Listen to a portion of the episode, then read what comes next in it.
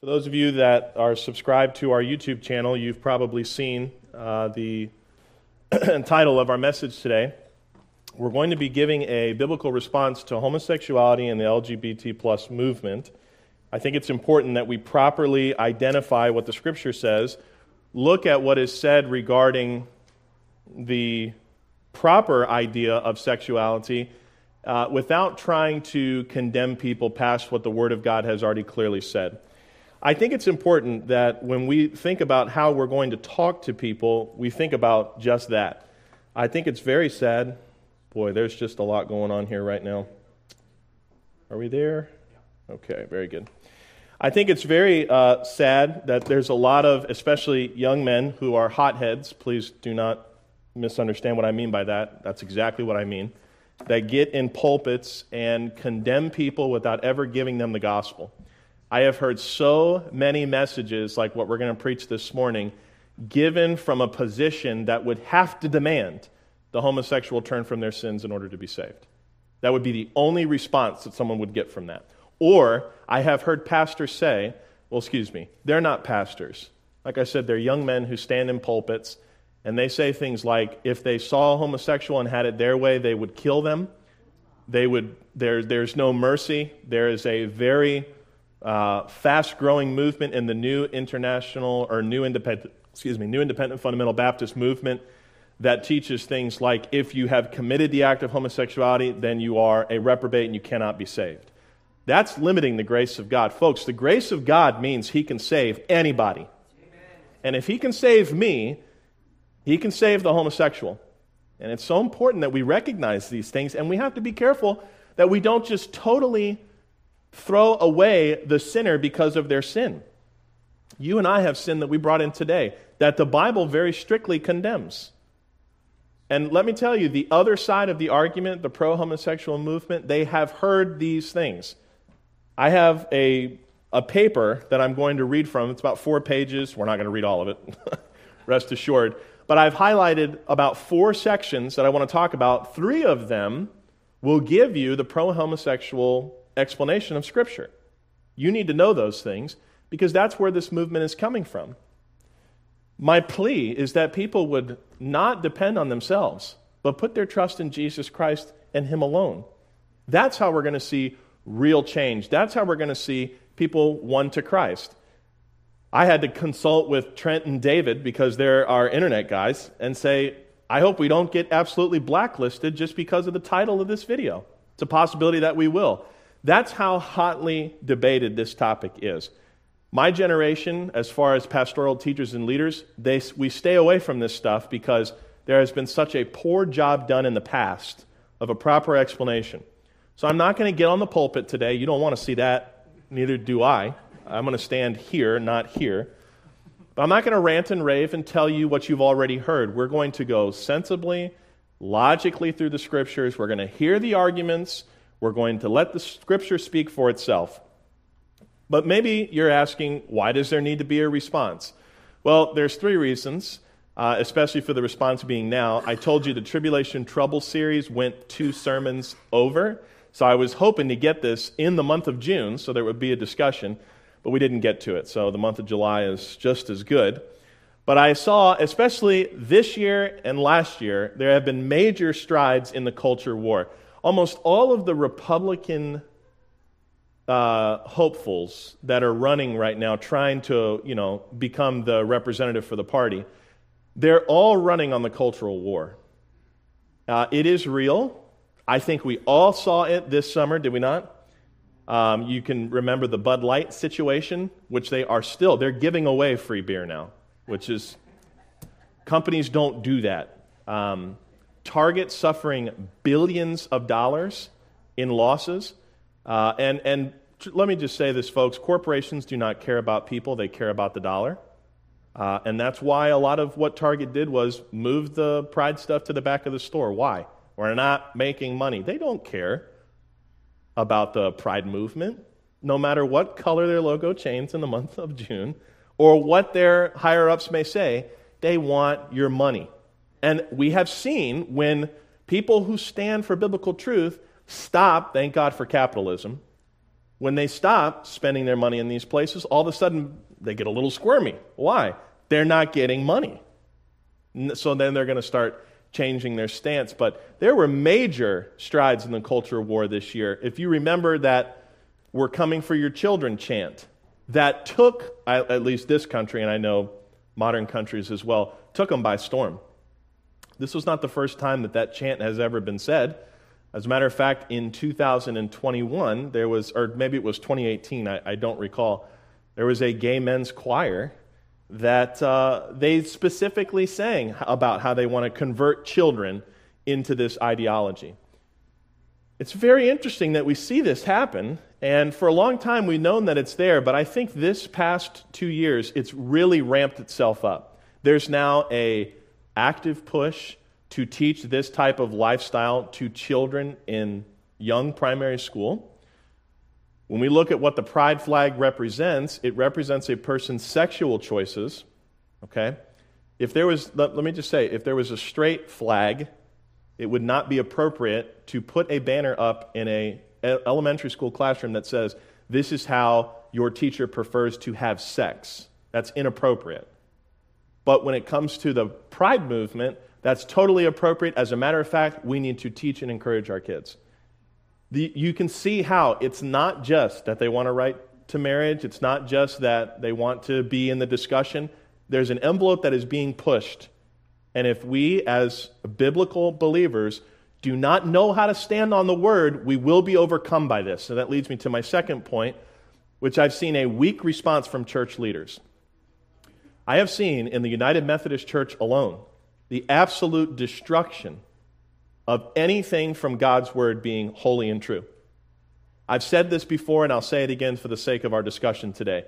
The United Methodist Church, especially with the progressive side, puts the Word of God into three buckets. There's the timeless truth bucket, which says, whatever God says in this verse or passage, it's timeless truth. Nothing can change it. There's a second bucket that says, not relevant for today, relevant for that time. And we're going to look at that argument, especially as we conclude towards the end of the study this morning. But they say, well, it was relevant for that time. All good. Very good. Thank you. It was relevant for that time, but now it's not relevant anymore. Then they have a third bucket that says this passage, this Bible verse, should be completely removed. That's a, da- that's a very dangerous slope because at what point does murder become something that is not uh, culturally, or excuse me, that is culturally accepted now? I mean, you see how this can happen. How about we just let God's word say what it says, and man has the choice to obey it or disobey it? Amen? I think that'd be a good place to stand on. But I saw churches specifically in, I've, I've watched meetings of special council meetings in churches where there is a totally lack there's, there, there's a lack of any kind of standing on God's word. And it's destroying churches because pastors are saying it's not a real issue, it's not a real issue. It is a real issue. This is not something that is in a fringe part of the northern part of our states. It's everywhere right now. And we've got to be careful. I went to summer camp every year. I went to the Museum of Science and Industry, to Lowry Park, which is now called Tampa Zoo. I went to all these different places as a kid, and I would be there for a week and come home, you know. And it was a lot of fun. We're hearing now of kids coming back from summer camps like that, and they're being exposed to what a trans person is, what it is to be gay. That was never a discussion on the rock climbing wall at the Jewish Community Center where I was for, you know, I, I spent probably four summers there. There's never a discussion. I never looked at a second grader and wondered, I wonder what his sexuality is. That's wrong. Well, today, it's wrong for you to tell someone who wants to do that to somebody that that's wrong. What's happened? We have weak responses from spiritual leaders. And by the way, speaking the truth in love does not mean that you have to be without offense. You can say things very clearly and let it sit. And folks, Stephen did the same thing. He said, You're stiff necked, you're hard of hearing. Oh, well, he shouldn't have said that. It got him killed. Now, he spoke the truth of those men. And as a matter of fact, if you study that passage in Acts chapter 7. The response of those that listened to Stephen, they were cut to the heart. So they knew, they felt that weight of the word. And what, how did they respond? Closed their ears, gnashed their teeth, and they killed him. Is that Stephen's fault? No. Who's going to give vengeance for Stephen? Stephen, he's going to come back? We have to give vengeance for Stephen now? No, vengeance is mine, saith uh, who? Lord. You serve him, you do what's right by him, and he'll take care of everything else. So I'm not going to stand here as the Lord's representative and condemn people past what the word already says. We're going to we're going to stand clearly on what God's word says. But we can't say, well, this is a taboo topic. We don't want to offend anybody. Let the truth do what the truth will do. People will respond accordingly. And then here's my third point in the opening discussion here there's a void of contextual understanding when challenged by the movement. All three of the quotes that I'm going to read to you at certain times in our study this morning, all three of them were written before 1970. This is to tell you that these arguments are not contemporary to the 2000s. It's not something that was written last year. This has been going on for years and years and years. One of the earliest quotes I have in here is from 1947 on a biblical theological scholar trying to twist what Genesis 19, 4 through 11 says. And folks, he doesn't try, he actually does it. As a matter of fact, this guy, his name is Sherwin Bailey, he was influential in changing Britain's laws towards homosexuality. He single handedly, through his writing and twisting of the scripture, got an entire nation to accept something that God says is, is abhorrent and should not be done. How does that happen? Weak leaders. Weak leaders in our communities and in our churches. All right, so we're going to take a look this morning and then we're going to continue this evening because there's a lot to discuss and I don't want to jam in something for the sake of time. But we're going to start and study this morning on homosexuality and the Old Testament. We're going to start with Sodom and Gomorrah, so I'd like you to take your Bibles and go to page 29. This is in Genesis chapter 19, verses 4 through 11. The first study that we're going to do today comes down to defining terms. When I went to Bible college, I learned the importance of vocabulary, okay? You can use a big word or you can read a big word, and if you don't know what the word means, you're missing uh, something in the sentence. And so it was a healthy habit as I would read textbooks that I would highlight with one color, and then I would have the word defined, and then I'd go back to that word and I'd overlay it with a different color so that I know at some point in the past, you didn't know this word, you found the definition, and you knew what it was. So if you have forgotten it, it'll be easier to remember it the second time because you're learning it for the second time. This is so important with even how we read the Word of God. Now, what we're going to look at in this passage, I think, is very easily refuted. But the challenge that comes from this passage is that one word, it means this a large majority of the time, and the way you, evangelical Christians, are using it, it only means it a very small portion of time. How do we understand how, uh, the meaning of a basic word? How it's used in context. This is why my third point that we just looked at, why I'm doing this address, is because there's a lack of contextual understanding. You can pull, so, you, can, you can right now, if I were to give you 10 verses to show me that works were necessary for salvation, you could find 10 verses out of context to support whatever you want. Whatever you want. But that's not how we read books. Go find your favorite novel and read, it, read one sentence from each chapter. Have you gotten the full understanding of the book? It's so, it's, it's funny to me that the way we read website articles and theological journals and science data and all that, we read it in proper context. Oh, but when it comes to the Bible, we can cherry pick all day long. Well, don't you know it says right here about mixed fabrics? We're all going to hell, I guess. Folks, what's the context? Has there been anything after that to explain where we are now? But don't expect people to just go along with this. You need to know it, though, so that when you're challenged on it, you can say, no, no, there's something that you're missing. And how you choose to say that is on you. But let's take a look here. We'll read, starting in Genesis chapter 19, verses 4 through 11. But before they lay down, the men of, Sodom, uh, the men of the city, even the men of Sodom, compassed uh, around the house, both old and young, all the people from every quarter. Now, the first three verses here talk about there were two angels that came into Sodom and they were lodging with Lot. They said, No, we will not stay in your home, we'll stay in the streets. Lot encouraged them to get in the house He changed their mind. They went into the house, and now there is a mob around the house, and there is a claim that is said in verse 5 of the mob. And they called unto Lot and said unto him, Where are the men which came in to thee this night? Bring them out unto us that we may know them.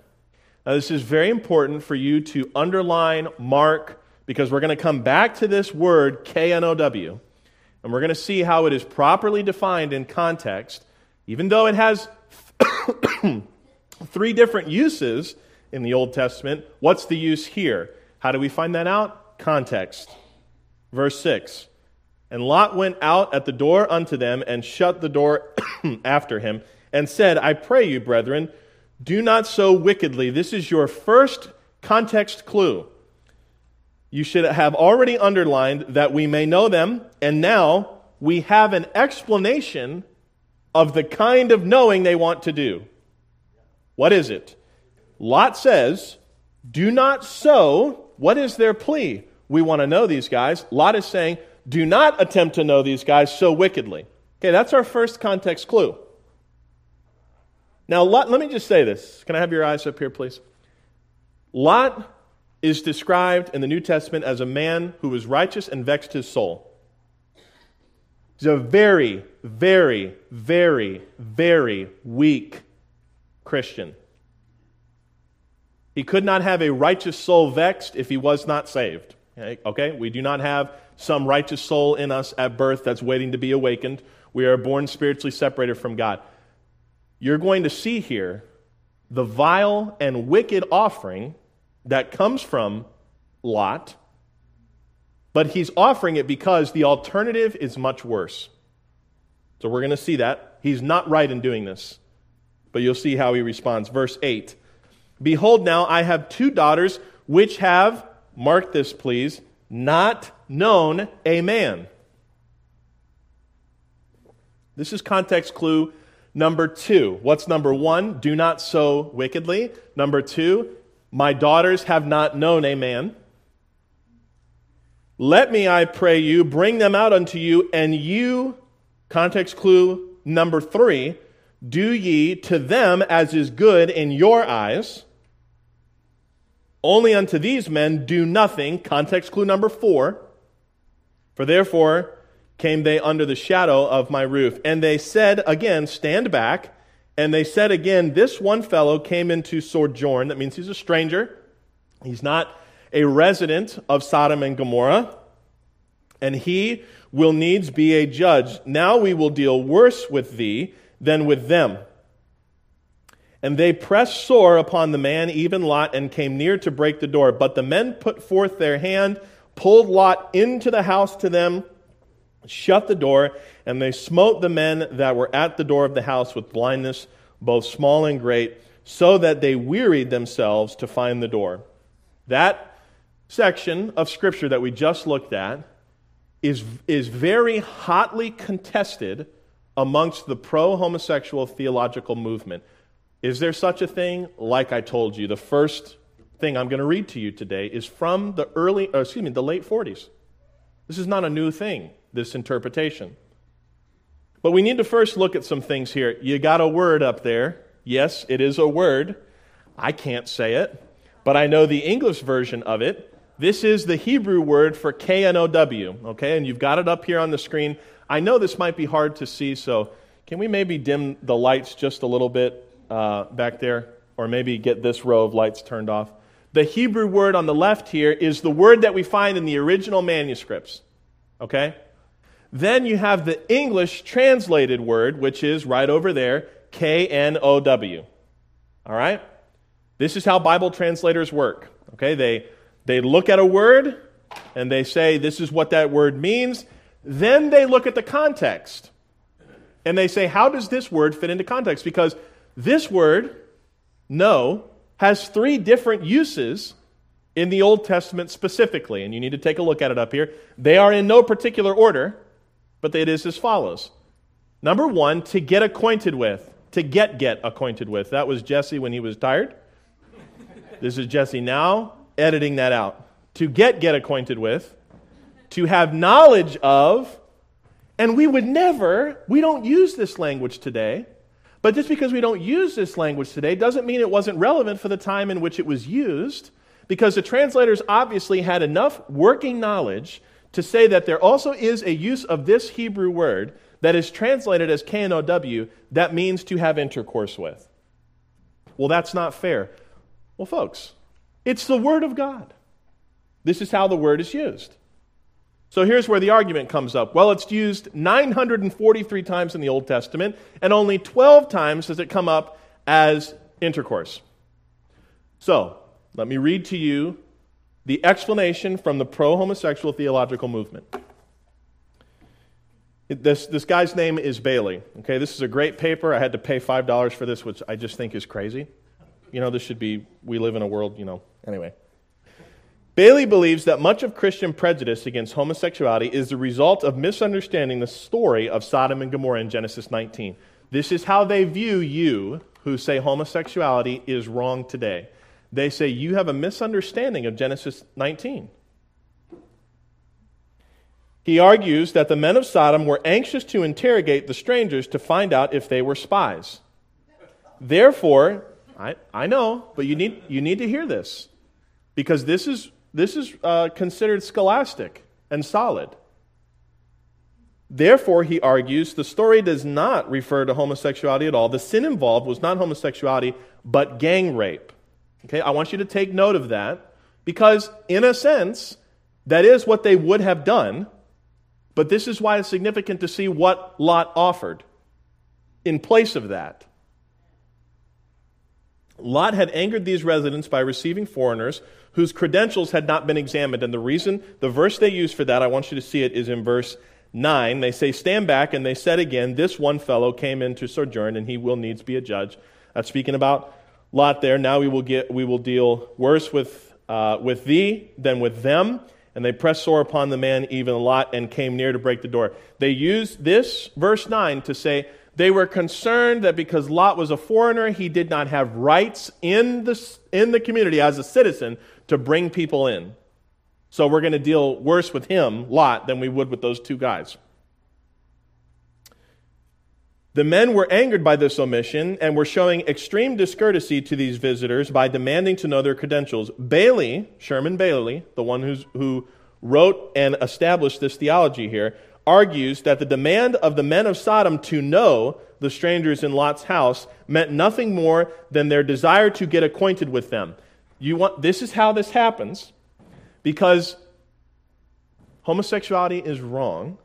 The Bible says that it is wrong.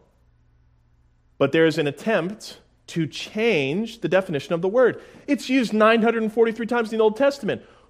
We can't say it's only used 12 times as intercourse, so why would we throw that into here?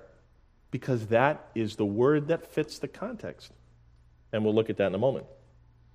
The problem, argues Bailey, was nothing more than inhospital- uh, excuse me, inhospitality. They just weren't being nice. Others, including Blair, this is Ralph Blair, he wrote later in the 70s, have expanded on this argument. This is a direct quote from the commentary.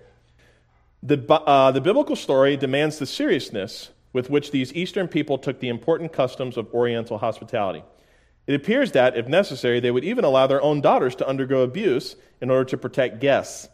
The sexual aspect of the story is simply the vehicle in which the subject of demanded hospitality is conveyed.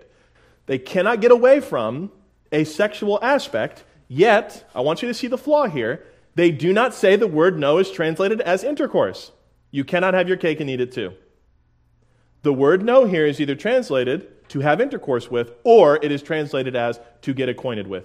There would be no need for sexual abuse to even be brought up by Bailey if they were not taking into the account that they cannot get away from the fact that sexual abuse was being discussed. Are you with me this morning? They try to pull the wool over your eyes. And for many of us, they're, they're doing it, and I don't mean the homosexual. I'm saying these theological writers. People look at this and go, oh. Because now instead of telling people that they're wrong, they don't have to tell people that they're wrong. You just keep doing what you're doing. The Hebrew word for know, Bailey points out, can be translated to get acquainted with, to have knowledge of, to have intercourse with. The word know appears 943 times in the Old Testament, Only 12 times does it mean to have intercourse with. He also states that intercourse, as a means of personal knowledge, depends on more than the act of sex. Therefore, he argues the circumstances in Sodom could not fit the sexual connotation of the word know. He concludes by reasoning from the fact that Lot was a resident foreigner. As such, he had exceeded his rights by receiving two foreigners whose credentials had not been examined. So the question now becomes this is the argument, okay? They have met, they think, they have met their burden of proof. Does the context speak against what they say? It does. And I want you to look at the first context clue. If we remove the word know as to have sexual intercourse with and replace it with to get acquainted, does it meet all four of the context clues satisfactorily? Let's take a look. Luke chapter, or excuse me, Genesis chapter 19 and verse 4. Uh, excuse me, verse 5 is where they say that we may know them. Lot went out at the door unto them, shut the door after him. Context clue number one. And said, I pray you, brethren, do not so wickedly. Would it be a wicked thing to ask to get acquainted with somebody? If I went down to you this morning and said, I would like to get acquainted with you, would you meet me with your constitutional carry right? No. How about the second definition, to get to know?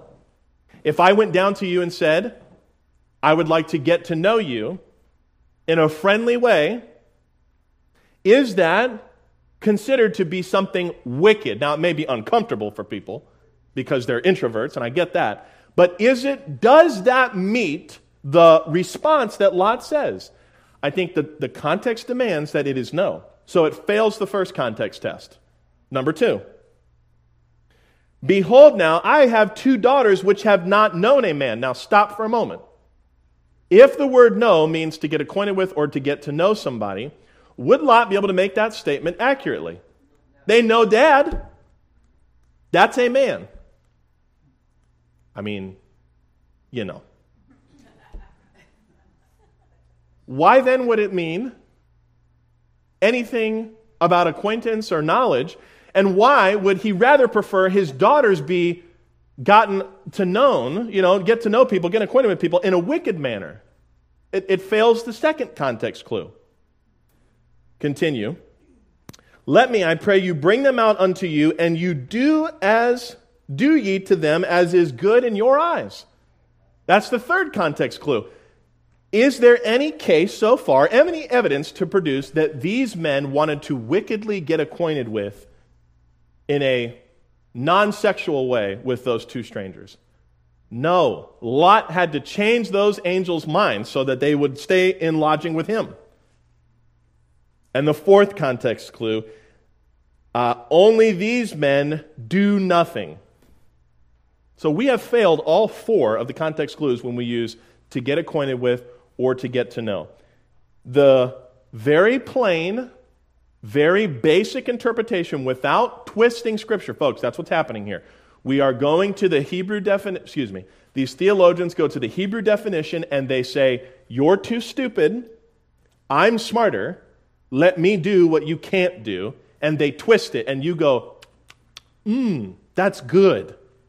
And you believe it. The only definition here, it is one of the 12 times in which the word know is translated to have intercourse with, because that is the exact intent of these men. And the second context clue tells you that. Look at the beginning of verse 8. Behold, now I have two daughters which have not known a man. You take that with their request in verse 5 and in verse 4 that there were more than one person, Lot in his mind this is why I say he's a wicked man. He, he was not a good example of a Christian. But he knew, he knew very clearly that the act of homosexuality is worse than his daughters being raped. That's a, I don't, that is, still, you would not offer, you would think, you would not offer your daughters but in his mind, he would rather have his daughters defiled than homosexuality be committed. That should tell you something very important. And now I'm going to shed light on something that helps us understand exactly what the word know means from the Bible itself. Don't you like that? Context is the key. Look in Jude 7, please, on page 1328 in the Church Loan Bible. You can let Genesis go. I spent a lot of time on that context key. Just kidding. But it is the key here. I think we have sufficiently looked at the translation of the word know, meaning to have intercourse with in Genesis 19, 4 through 11. Now, we have a wonderful, excellent explanation of exactly what happened in Genesis 19, 4 through 11. In Jude chapter 1, by the way, if you have more than one chapter in Jude, please turn your Bibles in at the end of the service. I'd like to examine it, hold it for a little bit, maybe a lifetime, not sure. 1328, you are there with me now. Jude chapter 1 and verse 7. Even as Sodom and Gomorrah and the cities about them in like manner. Okay, who's the subject? Sodom and Gomorrah and, secondarily, cities in like manner. What is the charge? Giving themselves over to. Stop. This Greek word we're about to read is called porneia. It, there is no wiggle room with what that word means. It's sexual intercourse, fornication, and, furthermore than that, going after strange flesh are set forth as an example, suffering the vengeance of eternal fire. fire. Sodom and Gomorrah was consumed.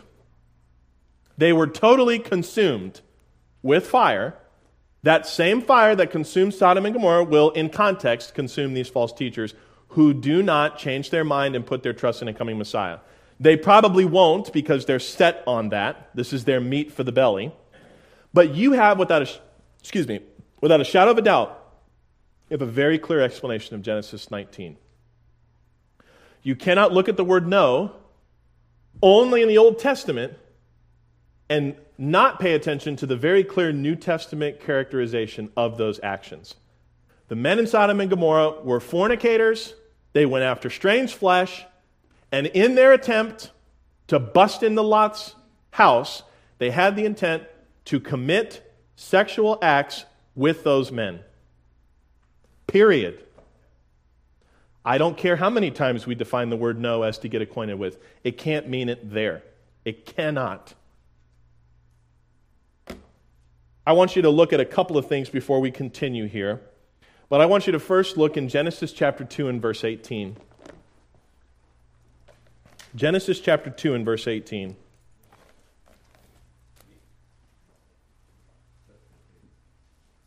It's page number 8. We just got from page 1328. Now we're on page 8. That's kind of crazy. Starting in verse 18, then we'll read 21 through 24. And the Lord God said, It is not good that the man should be alone. I will make him a help meet. I will make him and help meet for him. 21. And the Lord God caused a deep sleep to fall upon Adam, and he slept, and he took one of his ribs and closed up the flesh instead thereof. And the rib which the Lord God had taken from man made he a woman. Okay, this is very important and brought her unto the man. And Adam said, This is now bone of my bones and flesh of my flesh.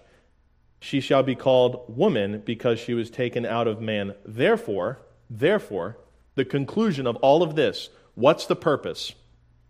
Therefore shall a man leave his father and his mother, and shall cleave unto his wife, and they shall be one flesh. This is the way that God has set up sex.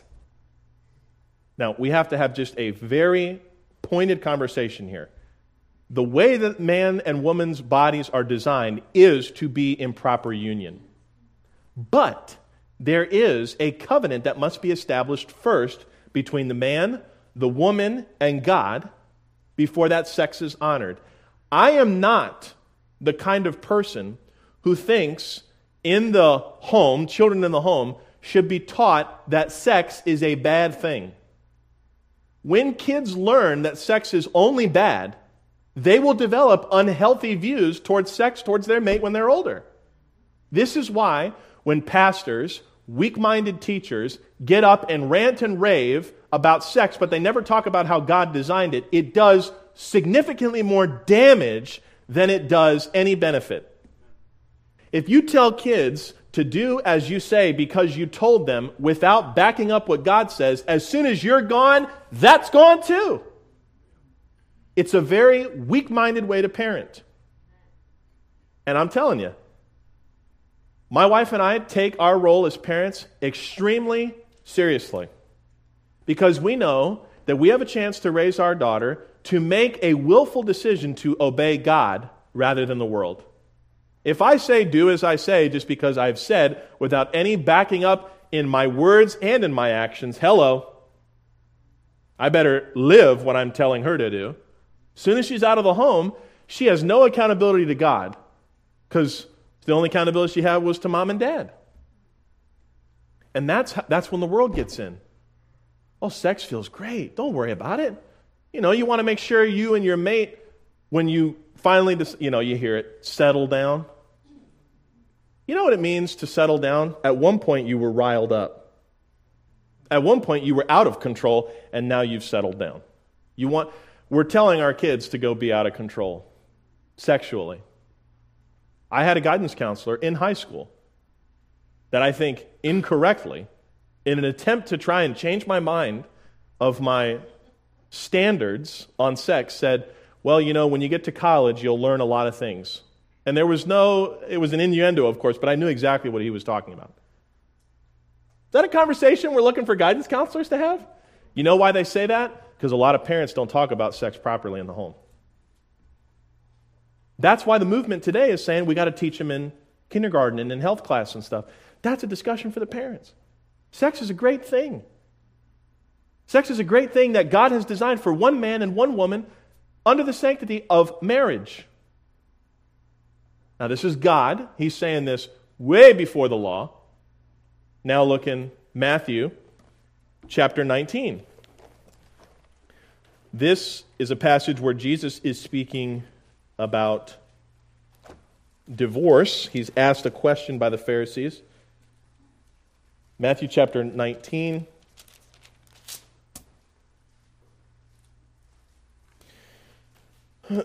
Starting in verses 4 through 6.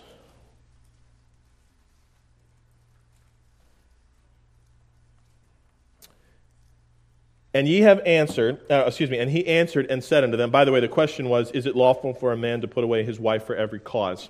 They're trying to catch him. Matter of fact, you can see that, by the way. Uh, isn't there a verse in the Bible that says, tempt not the Lord thy God? Uh, do you see how the Pharisees break that? In verse 3, look what it says. The Pharisees also came to him in complete innocence and willingness of mind. Now, what were they doing? They're trying to trip him. And they said, Is it lawful for a man to put away his wife for every cause? And he answered and said unto them, Have ye not read? These are people who are supposed to know the law, which is very similar to what we, it's the exact thing that we just read in Genesis. That which, uh, that he which made them at the beginning made them male and female. By the way, there is no support here for anything outside of that. You need to know this. So anything that is added as like a third or fourth or fiftieth gender is adding on to what God has already said is done. They're male and female. That's how He created them. And said, For this cause shall a man leave father and mother, and shall cleave to his wife, and they twain together shall be one flesh. Wherefore they are no more twain, but one flesh. What therefore God hath joined together, let no man put asunder. Government does not institute marriage. Government, in obedience with God's already declared word, chooses to obey and protect what God said is correct. Okay? I do not look to the state of Florida to honor my relationship with Kyla. My relationship with Kyla is a covenant that I made with God and her that I would only be with her. The state of Florida does not back that up. If this state disappears, I'm not now in sin by being with my wife. Do you understand this? Because a lot of people don't. And this is why people go, well, it's okay now. Same sex marriage is okay. It's against what God instituted. Okay, so we have to now have a very plain discussion. Who is correct? This is why the Methodist Church has made three buckets. Because they look at the bucket that goes against same sex marriage and they say, oh, that wasn't relevant. That, that was relevant for them, but it's not relevant for today. So we crumble it up and throw it away. That's dangerous. And people are doing that. That's where we are today. There was a, there was a lady, I think her name is Chloe. She was raised as a tomboy, you know, liked to do boy things, and she was mutilated by doctors to change her gender. She's she has now since changed her mind. She is trying to be a woman again. She, by her own words, she says, I am a monster now. This is heartbreaking.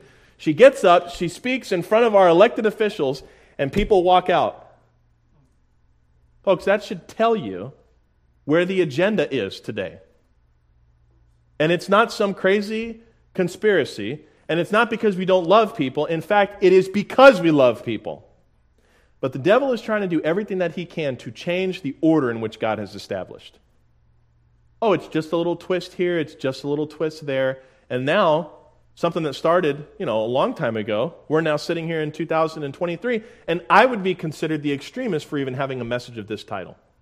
I'm the extremist. That's a, that's a very dangerous position to be in. Okay, so now let's look at the Mosaic Law. All right, we are running a little short on time. But let's take a look at Leviticus 18:22, and then we'll look at uh, chapter 20 and verse 13. Oh boy, this is where the knives come out with a lot of this discussion. Okay. I'm going to read to you these passages. We're going to, the first one is on page 151, the next one 153. Leviticus 18 and verse 22. Very clearly, now this is the institution of the, the, the, the priestly code. Okay, this is important. The priests are giving this out, or excuse me, this is given to the priests and it's supposed to be expected of the people.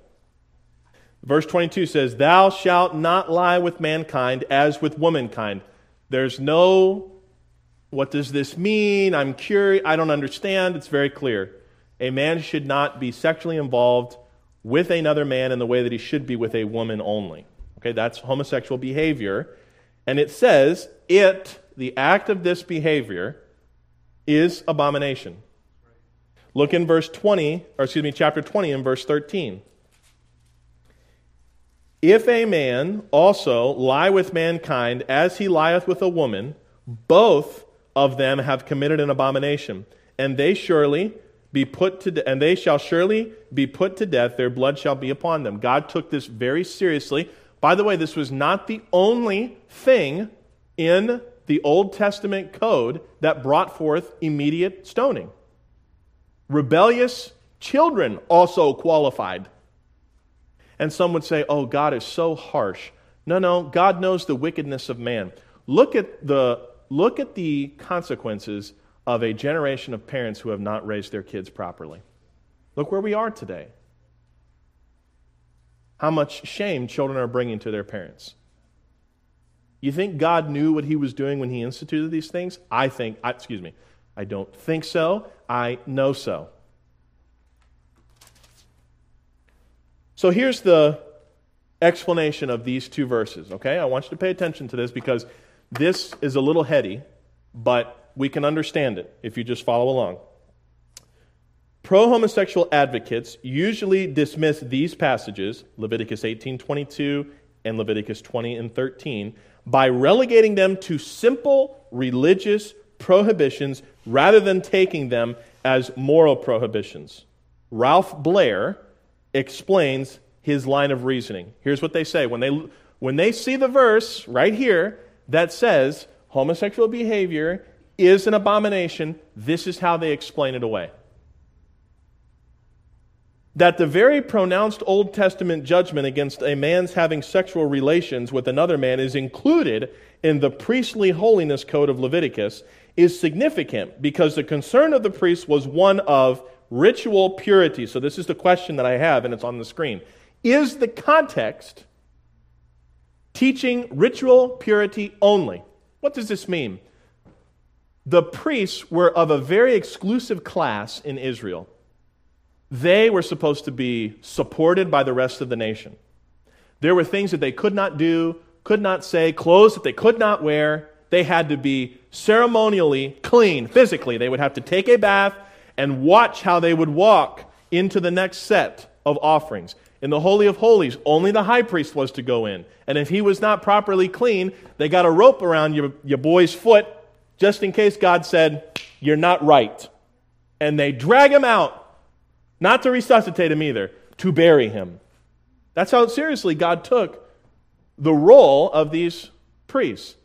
But the explanation that's being offered to you by the pro homosexual theological movement is that this act of homosexuality was only discussed in regards to ritual purity and not moral purity. Stop for a moment.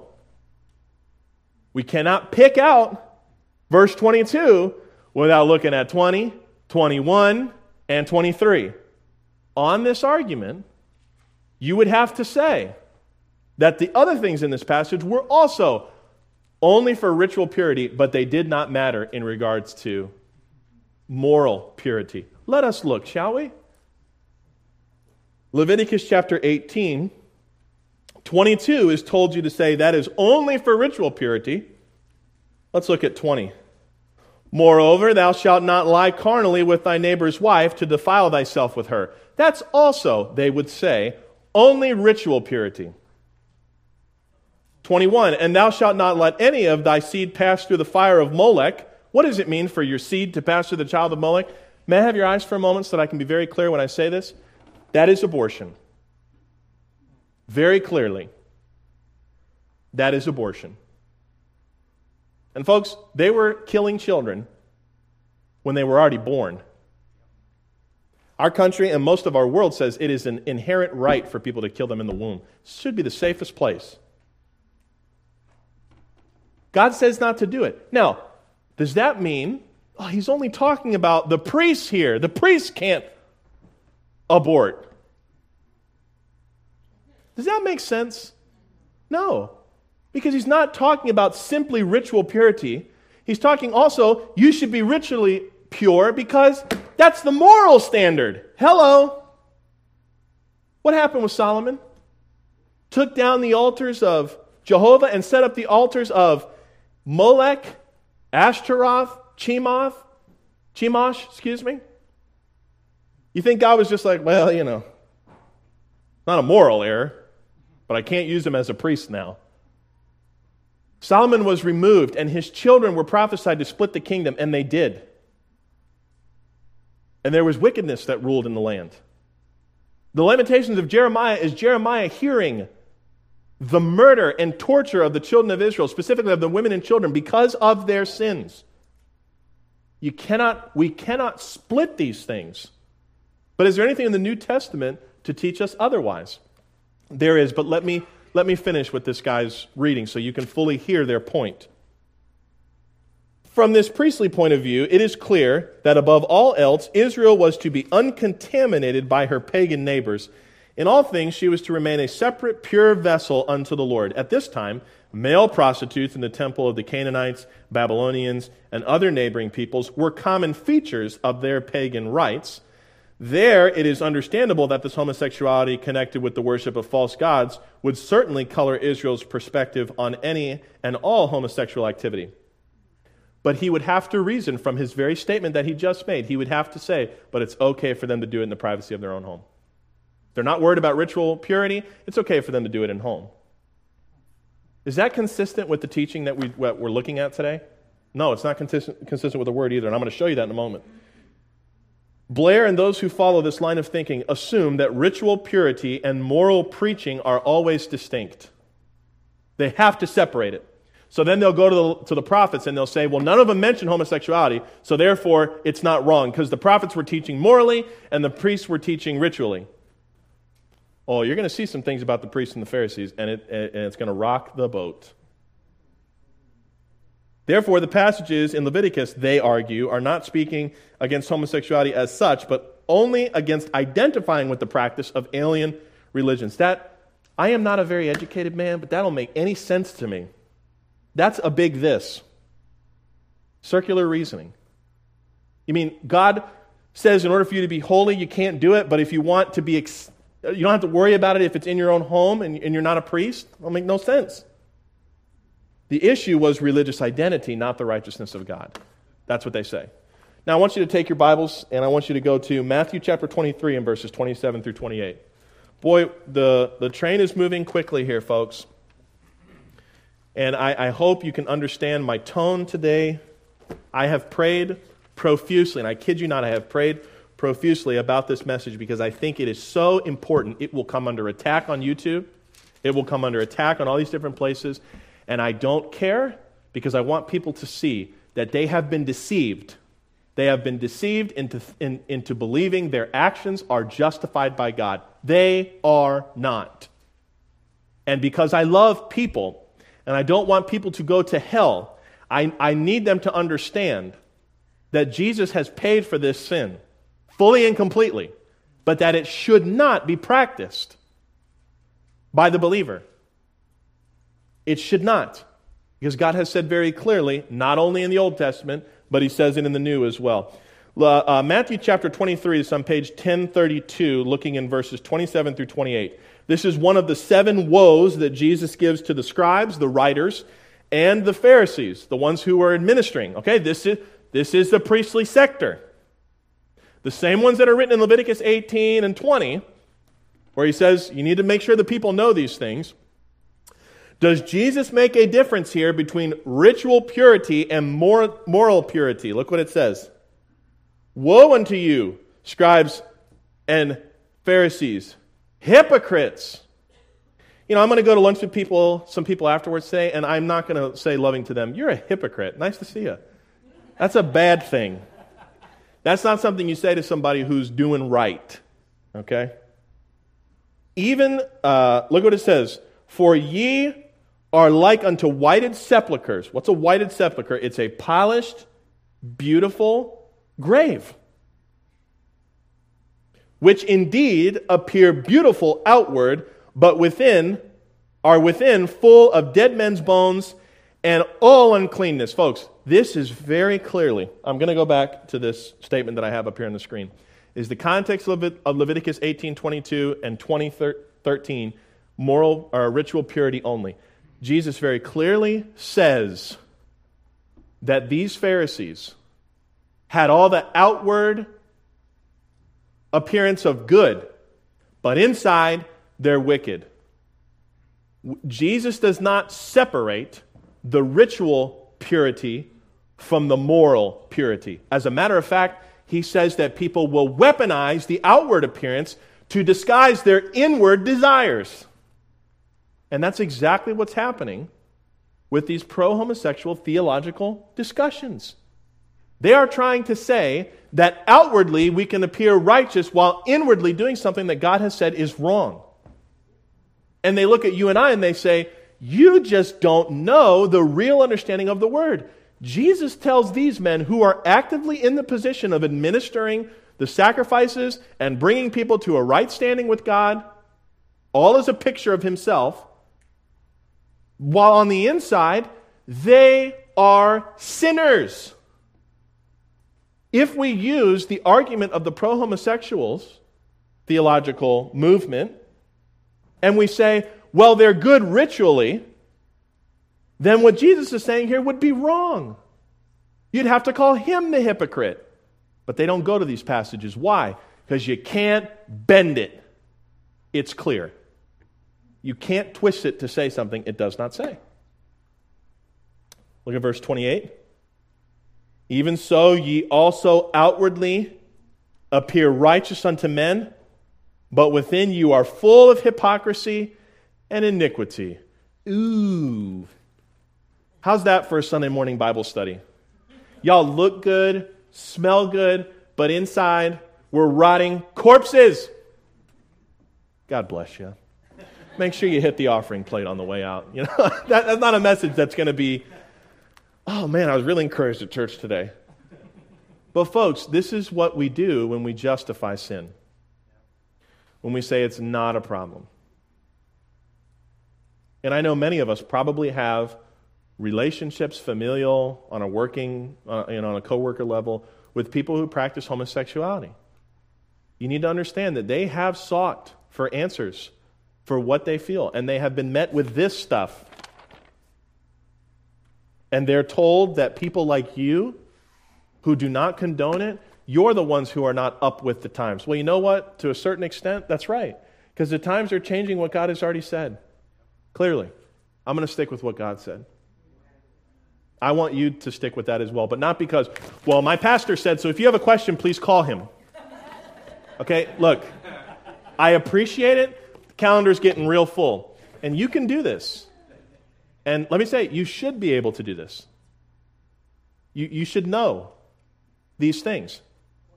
Because if, if you don't, you're just going to be used to continue to support this agenda. All right, last thing the reverence of the law. I'm going to read to you this claim, and then, because we're short on time, go to 1 Thessalonians 4 so we can be ready to take a look.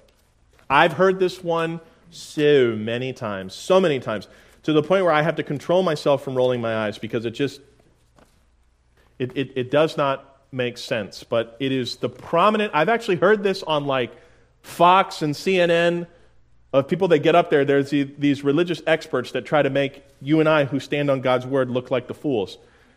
stop me if you've heard this before. Pro homosexual advocates spend much effort and time trying to show the irrelevance uh, of the law to Christians today. Quote, they'll say consistency and fairness would seem to dictate that if the Israel Holiness Code, which is just a fancy way of saying the law of Moses, I don't get all that, but is to be invoked against 20th century homosexuals, it should likewise be invoked against such common practices as eating rare steak, wearing mixed fabrics. Uh, Blair continues to write in this way It is interesting how lightly evangelicals have taken other proscriptions found in the Old Testament rules against eating rabbit, oysters, clams, shrimp, and lobster, and rare steaks. Evangelicals do not picket or try to close down seafood restaurants, nor do we keep kosher kitchens. We do not always order steaks well done. We eat pork and ham. The wearing of clothes made from interwoven linen and wool does not seem to bother us at all. Evangelicals do not say, in accordance with those same laws of cultic purification, that those who practice homosexual activity should be executed as prescribed. I'm going to stop right there because we don't have time, but may I say very clearly here? The destruction in Sodom of Gomorrah was something that came well before the institution of the law. Well before it. There is a code in the Mosaic Law that has now been done away with because we have Jesus Christ. But the condemnation of homosexual behavior came before the law, it was condemned in the law, and it is advised against after the law wearing mixed fabrics, eating rabbit, which is not my cup of tea, but all of those things for a specific purpose, God put them in the law. Most likely because it was an identification with pagan practices in the outside culture of Israel. They are all done away with as far as a moral, excuse me, as far as a ritual code now because we have Jesus Christ. But fornication, porneia, hetero, uh, hetero or, or homosexual, is still taught against. So don't let, don't let that scare you, as into now you have to wear, you know, a bed sheet everywhere and follow the rules of the Old Testament. This argument is working. It makes us close our mouths because they, man, these guys are theologians. I'm in real trouble. Look in 1 Thessalonians. We're there in verse 4, verses, or excuse me, uh, 1 Thessalonians chapter 4, verses 1 through 8. Furthermore, then we beseech you, brethren, and exhort you by the Lord Jesus Christ, this is on his authority, that as ye have received of us how ye ought to walk and to please God, so you would abound more and more. For your Christian growth, for fruit to be abounding to your account, do these things For you know what commandments we gave you by the Lord Jesus. Again, on his authority. For this is the will of God, the Father, even your sanctification, your progressive sanctification here in this life, that you should abstain from porneia. It does not say hetero porneia only, and that the homosexual one is fine. It says all fornication. What is fornication? any kind of sexual act that occurs outside of one man and one woman in the structure of marriage. Any kind. Masturbation included. That every one of you, verse 4, should know how to possess your vessel in sanctification and honor, not in the lust of concupiscence, even as the Gentiles which know not God that no man go beyond and defraud his brother in any matter, because that the Lord is the avenger of all such. As we also have forewarned you and testified, for God hath not called us unto uncleanness. This, this thing of fornication is told by God after the death, burial, and resurrection of Jesus Christ on Christ's authority to be unclean. You would have to really convince me of something other than what this says because it says very clearly what it is. And those of us who are put of our trust in Christ, we are the payment for that sin has already been applied. We should not continue there in it. But he's called us unto holiness. He therefore that despiseth, despiseth not man, but God, who hath also given unto us his Holy Spirit. You got, the, you got all three here the Father, the Son, and the Holy Spirit. But it's very important to note here that the people who reject this teaching and do it do not come against you, they come against God. And we know from other places in Scripture that all sin will be totally destroyed in the fires of hell, which burn forever. forever. So for believers, there should there ought not be an exemption for a homosexual believer. It's sin.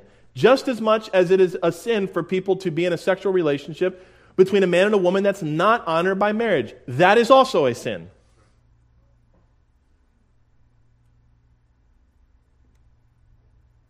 You can close your Bibles here. We'll turn the lights back on. I'm going to read to you this last statement. Trent, can you grab that light there? Thank you. We're going to continue our study tonight. We're going to take a break from the Believer Beware series. I want to finish this. We've looked at homosexuality in the Old Testament. We'll look at it in the New Testament tonight. Lots of good information there to come as well. The author of this study, which was written in 1983, I can't pronounce the guy's last name, he says this. What this all means is that the commands dealing with homosexuality in Leviticus 18:23 and Leviticus 20 and 13 are still highly relevant because they have been reincorporated into the New Testament code of conduct for believers. A moral unity exists between the Old and the New Testaments. It is always wrong to murder, to rape, steal, and, to what the Bible says, to have sexual relations with animals and sexual relations with persons of the same sex and any sex that is outside of marriage. God has dealt with people in different ways at different times. Listen to this, please. But his standard for righteousness has not changed. Look, this is why the shed blood of Jesus Christ is so good. It meets the perfection. I stand before God, totally justified. Because the blood has been applied. By faith, I put my trust in Jesus Christ. God did not lower his standard of righteousness to meet the standards of a wicked and perverse world. But that's what is eventually that is what is ultimately the conclusion if we allow homosexual behavior to be approved by the church. We're saying God has lowered his standard. He hasn't. He's unchangeable. If morality has changed, if the standard has been lowered, then the character of God has changed because the basis of morality is in the character of God who is immutable.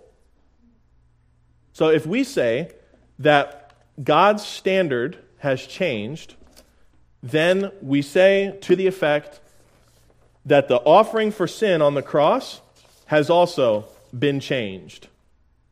that there is one sin that is no longer a sin that Jesus paid for, but he didn't need to. You see how dangerous that becomes? We begin, we begin to be the ones who say what is right and what is wrong. This is why, when you look at the end of Joshua and you get into Judges, it's a very haunting verse, but it says, Every man did that which was right in his own eyes. What's to say if it's right in another man's eyes to take the life of somebody else that he's not wrong? You get enough people to get a consensus that murder is okay. Now all of a sudden, murder is okay. And they'd have to twist the scripture again, as they have with this issue. We're already experiencing this with abortion, folks. I very plainly have become a almost a, a, a single issue voter when it comes to abortion. I cannot, especially as someone who has adopted a child and know the very strong possibility of these kids that do not find parents is that they are killed. I cannot stand with a person who will say that's okay, and I won't. And yes, I am emotional in that because I, I believe God says it's wrong. I love hearing the kids in the nursery. God bless it. And I think that's a serious issue. They've already done it to abortion, and it's coming after this issue next. United Methodist Church is splitting because they are allowing pastors and deacons and elders who practice homosexuality to be in the church. There is there's a whole LGBT creed now that, that people will recite saying that God, I, I'm not even going to say it because it's just, it's just not right. It's not right. But you know how they get there? This got twisted and nobody said anything about it. So, yes, I know the, I know the message topic is uncomfortable, and it's not my intent for you to be uncomfortable. I want you to have comfort that what you believe is not some fringe, out of date uh, practice, okay? The, you, you believe and are in line with God's word. Amen? You need to know that and be confident in it.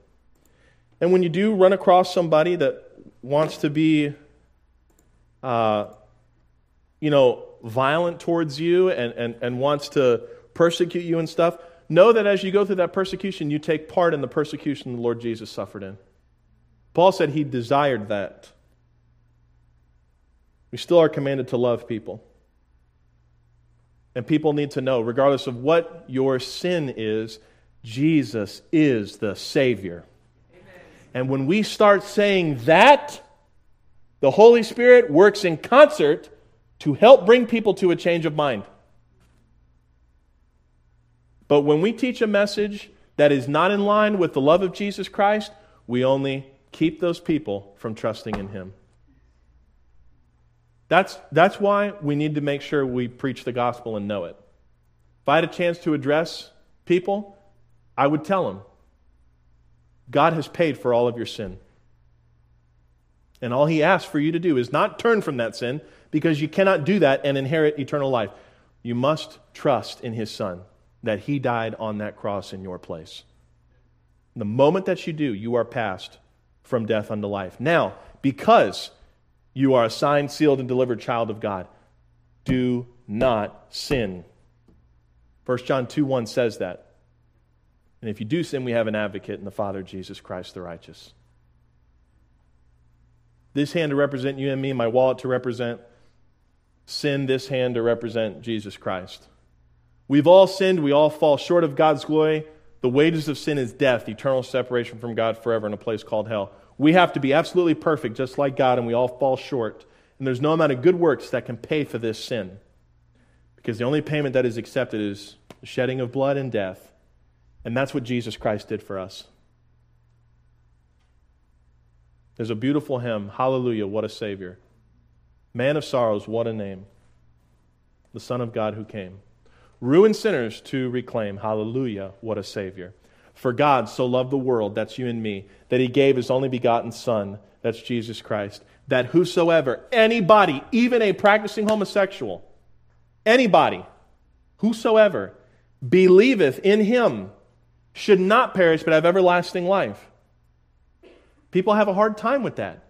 Well, guess what? Homosexual behavior is just as bad as that little white lie that you told. That's what Revelation 21, 21, uh, 21 27 says. He that worketh a liar worketh an abomination. They're all separated. We all need Jesus, amen? amen? And we can have him when we believe on that death, burial, and resurrection, the shedding of his blood. We receive as a free gift everlasting life. Well, that's not fair. That's grace, folks. If God can save the worst of us, he can save the best of us. Hello? How is it done? Trust in Jesus Christ. And if you're listening today and you want to get saved, you just simply believe on the death, burial, and resurrection of Jesus Christ. And the moment you do, you're saved. I don't feel any different. Jesus says you're passed from death unto life, and you'll never be brought into condemnation. You keep thinking on that, you'll start feeling a little different. You feel good, happy. Please join us here tonight, whether in person or on the live stream, as we'll continue our study. Will you go to the, will, you bow your heads and close your eyes, please, as we go to the Lord in prayer? If you're here today and that message makes sense to you and you would like to know that you're going to heaven, would you simply, right where you sit, put your trust in the finished work of Jesus Christ? Friend, He loves you. In spite of all your sin and shame, He still, while you were yet sinners, He died for you. And I, it's my personal plea that you will put your trust in Him. All the other stuff we can figure out as we walk together. But I want to make sure that you know you're going to heaven. Is there anyone that would say, Pastor, please pray for me? I just trusted Jesus Christ. I know I'm going to heaven. Would you pray for me? I certainly would. Would you lift your hand up and let me know? The same invitation is there on the internet. If you would just write to us, we will pray for you. Heavenly Father, thank you for your word and that we can stand on it. Bring us back here safely as we study again your word tonight. Thank you, Lord, for loving us and not asking us to change because we could never do enough. Thank you so much for giving us this wonderful news to share with the world. In Jesus' name we pray these things.